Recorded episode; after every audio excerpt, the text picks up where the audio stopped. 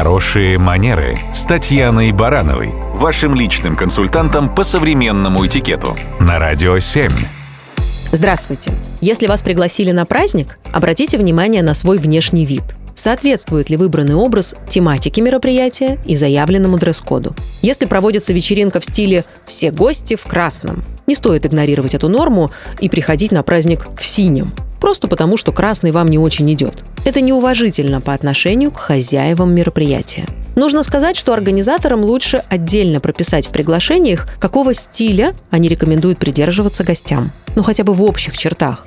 Это сильно облегчит муки выбора образа для приглашенных и поможет правильно подобрать им одежду, если, например, одна из составляющих праздника – бег в мешках или длительная экскурсия на морозе. Для большого торжества типа свадьбы не стоит предлагать слишком фантазийные дресс-коды а одежда цвета розового щербета или пестиков неспелой кукурузы.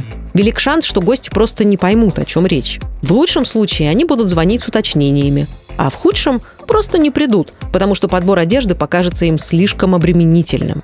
Есть еще вариант. Гости проигнорируют сложные дресс-коды и придут в том, в чем посчитают нужным.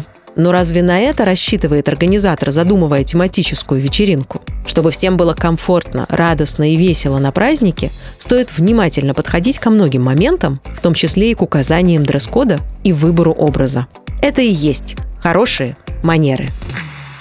Радио 7.